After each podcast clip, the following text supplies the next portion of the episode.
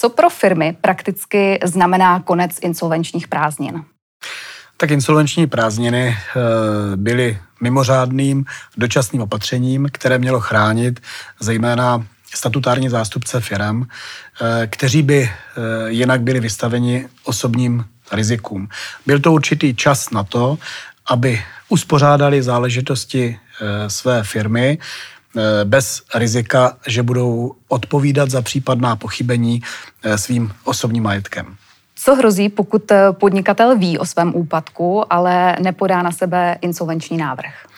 No, to je teď eh, velmi podstatná otázka, protože tím, že skončila ochrana manažerů firm, tak eh, teď vstupují do prostoru, kdy mají řadu povinností a ty povinnosti musí splnit.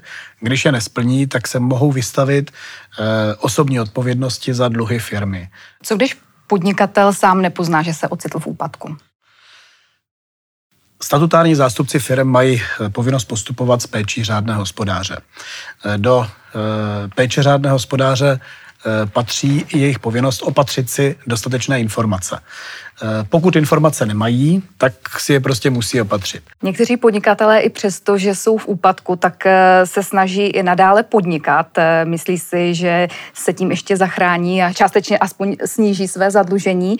Nevidíte toto jako možnou cestu? To, že je někdo v úpadku, ještě neznamená, že musí ukončit své podnikání. Musí ale dodržovat určitá pravidla. Konkrétně musí zahájit insolvenční řízení a v rámci toho insolvenčního řízení může pokračovat provoz jeho podniku. Ten úpadek musí řešit nějakým způsobem, který předvídají normy insolvenčního práva a může například usilovat o sanační řešení, kdy eh, bude svůj eh, podnik reorganizovat eh, v rámci insolvenčního řízení. Co v případě, když neučiní tyto kroky? No to je právě to, co ohrožuje manažery, statutární zástupce, ale i členy jiných orgánů firm. Pokud nesplní svou zákonnou povinnost, tak se dostávají do režimu osobní odpovědnosti.